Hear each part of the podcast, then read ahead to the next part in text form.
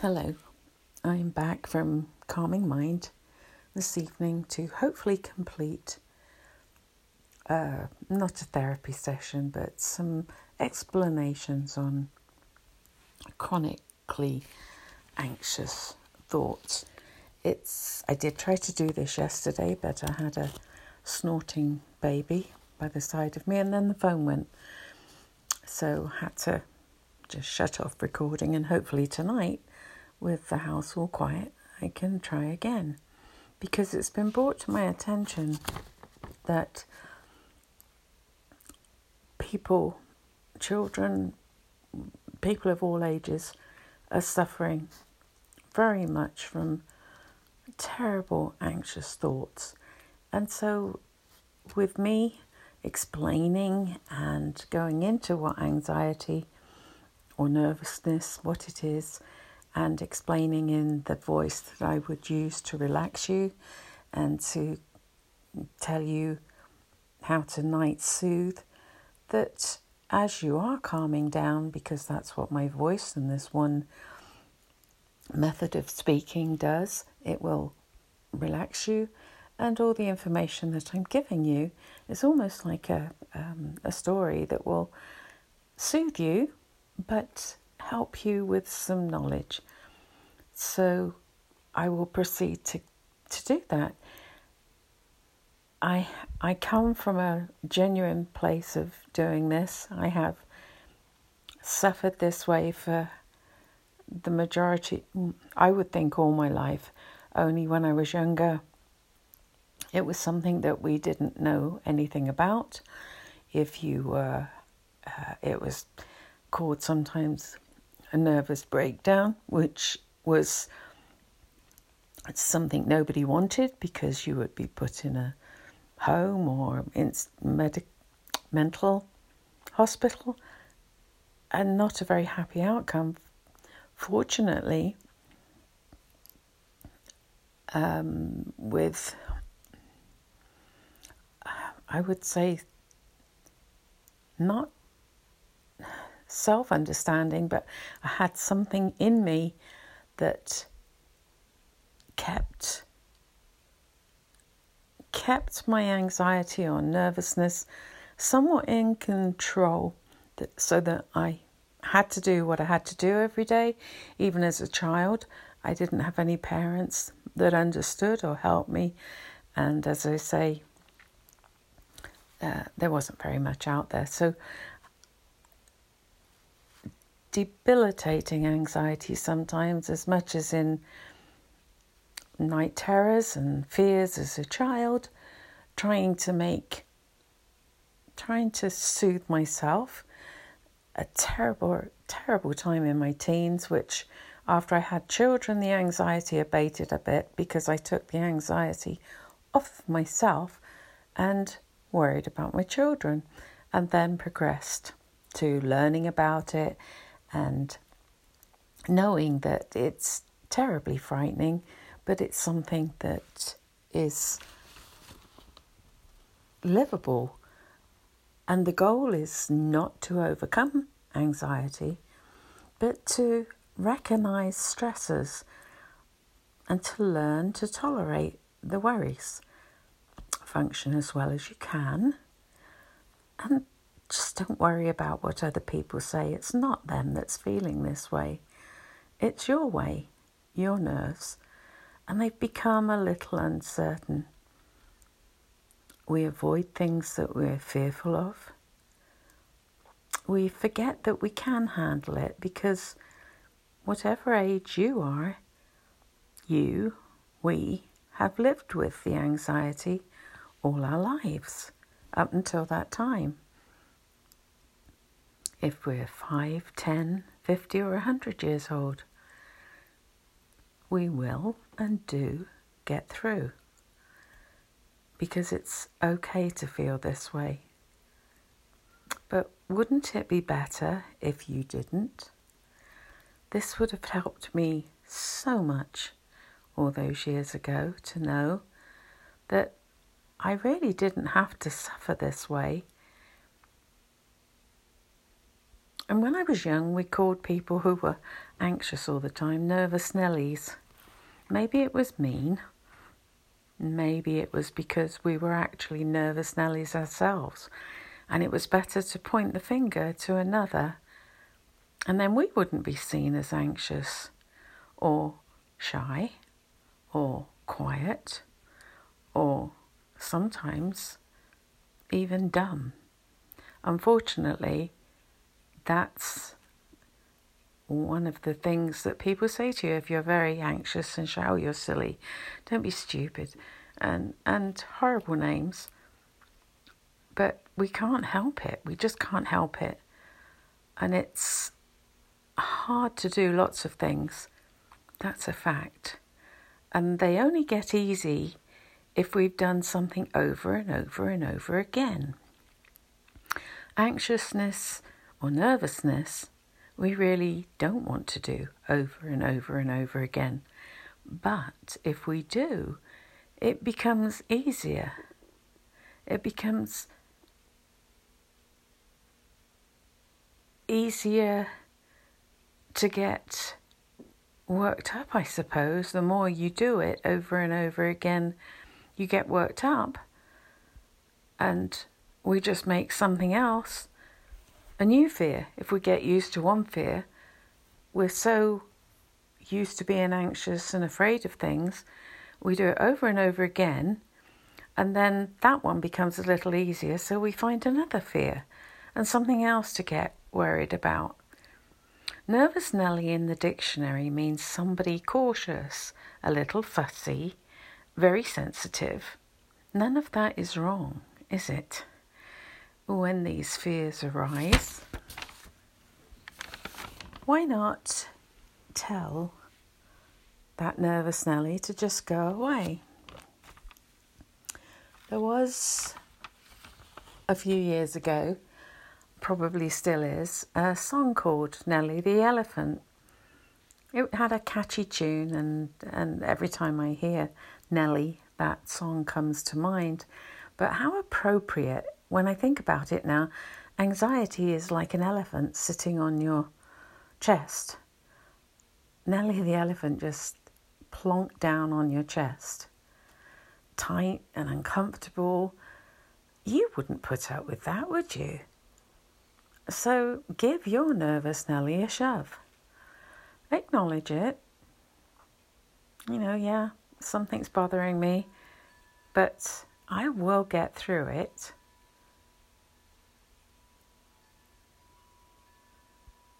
And just think about what's making you very uncomfortable. Look at what's unsettling you and then think about it as this dirty grey elephant, one you can chew away. Not easy, but possible. Nerves, you know, are a complex system that relay information from skin and muscles back to your spinal cord and then to your brain. They get a little frayed and frazzled at times, and they respond really, really well to soothing. But unfortunately, it's very difficult when we're frazzled and all um, tensed up and fearful and not knowing what to do. It's very hard to soothe ourselves. But I can, to- I can soothe you by talking calmly and relaxing you. But can you soothe your nerves? So Give them a place, they're an important part of you. So, what if no one else admits to having these nerves? So, what if they make us sensitive? Sensitive is much nicer than unfeeling, isn't it? And if you couldn't feel or have sensations, say when you burnt yourself, touched a hot stove or something, because you've got sensitivity, you pull your hand away or whatever part touch the hot thing. If you didn't, from a tiny burn, that's what you'd get when you release your hand quickly. If you had no feeling, you'd ignore that little ouch and you would just hold your hand or your arm or your foot on that fire or hot plate or whatever, and you'd be burnt to a crisp. Irreparable. So embrace those nerves. Give Nelly a break. Talk to your nerves. Serve them. Serve them. Soothe them. And they will calm down. They will calm down. It's something that, as far back as I can remember, when things really, really bad happened, and then, then, not that they went away, but time makes things. If you if you're worried going to bed at night, when you eventually go to sleep and you wake up in the morning, everything's different. Usually, for a while, you do feel good and you can feel normal, and then back it comes. Or you could go a whole day, or maybe a couple of days if you're doing something different and your mind's occupied, and then boom, it's back again. So take your mind back to remembering that this happens. It's there, it calms down a little. As you calm down, subsides, and then you know you can feel better if you just let it subside. And next time, when it comes creeping up on you, just take that breath and think, darn you, elephant. Shoo, go away. And I'll, I'll finish this, this with a little story that might explain everything that happens to us. You must grow and unfold in your own time. There's no rush. And if anxiety or fear holds you back for a while, that, that's good, that's fine. Don't push yourself, take your time. And this is a story of a, an emperor moth. It's from unknown origin. It's a tale of hurrying a natural event, and anxiety is a natural event. It's information going around your body, so don't rush it. This is the story. A man found a cocoon of, a, of an emperor moth. Fascinated by the mysterious and rare specimen, he took it home so he could watch the moth come out of its cocoon. The next day, a small opening appeared. He sat and watched the moth for several hours as it struggled to force the body through that little hole. Then it seemed to stop making any progress. It appeared as if it had gone as far as it could through that hole and become stuck.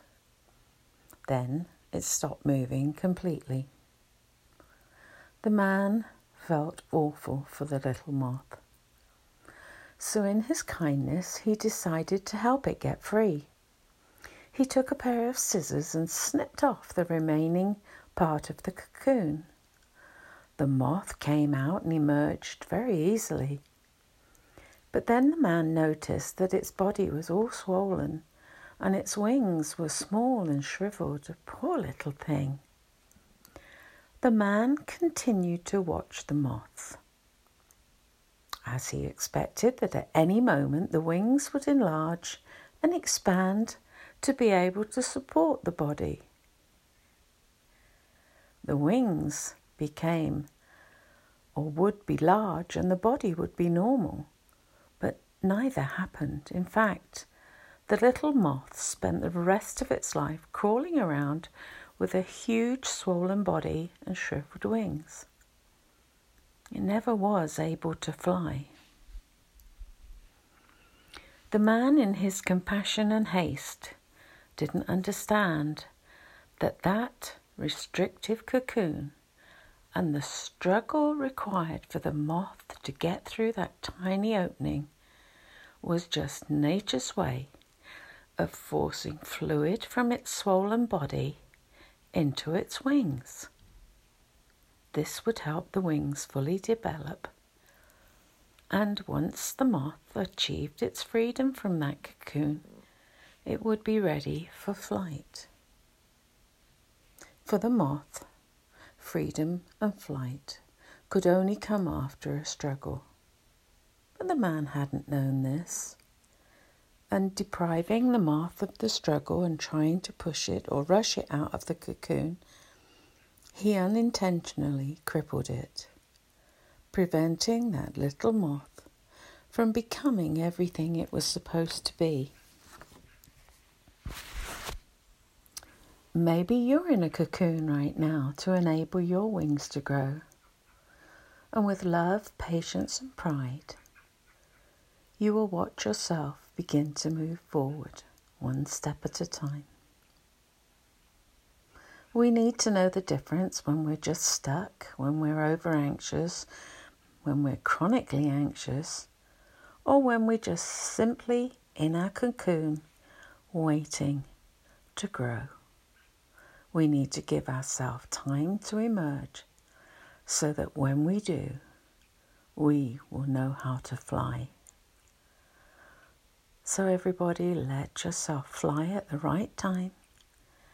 Be patient. Patience allows you to grow and spread your wings.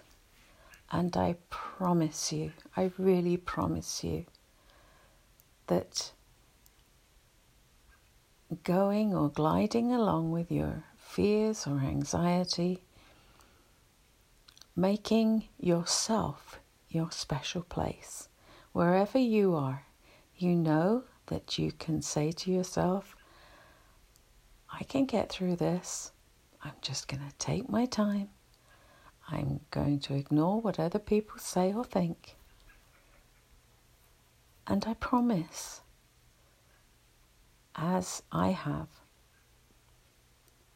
you understand, you begin to understand what anxiety or nerves or tension or fear, what it is, and it's a part of life that we all get. Some handle it better than others.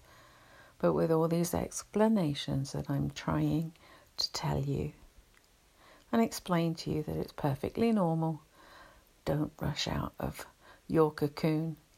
And when you're relaxing at night or during the day, feel that cocoon around you protecting you again. And you can emerge from that cocoon anytime to go about the things you have to do. And we are luckier than the little emperor moth because I don't know if the little moth could visualize its cocoon being protective to it when it's taken flight, but we can. We have the ability in our mind to just spin a cocoon around ourselves, our protection and anxiety will lessen. So take care, everybody, and I hope this little explanation will give you some peace of mind if you're chronically anxious. I'll be back.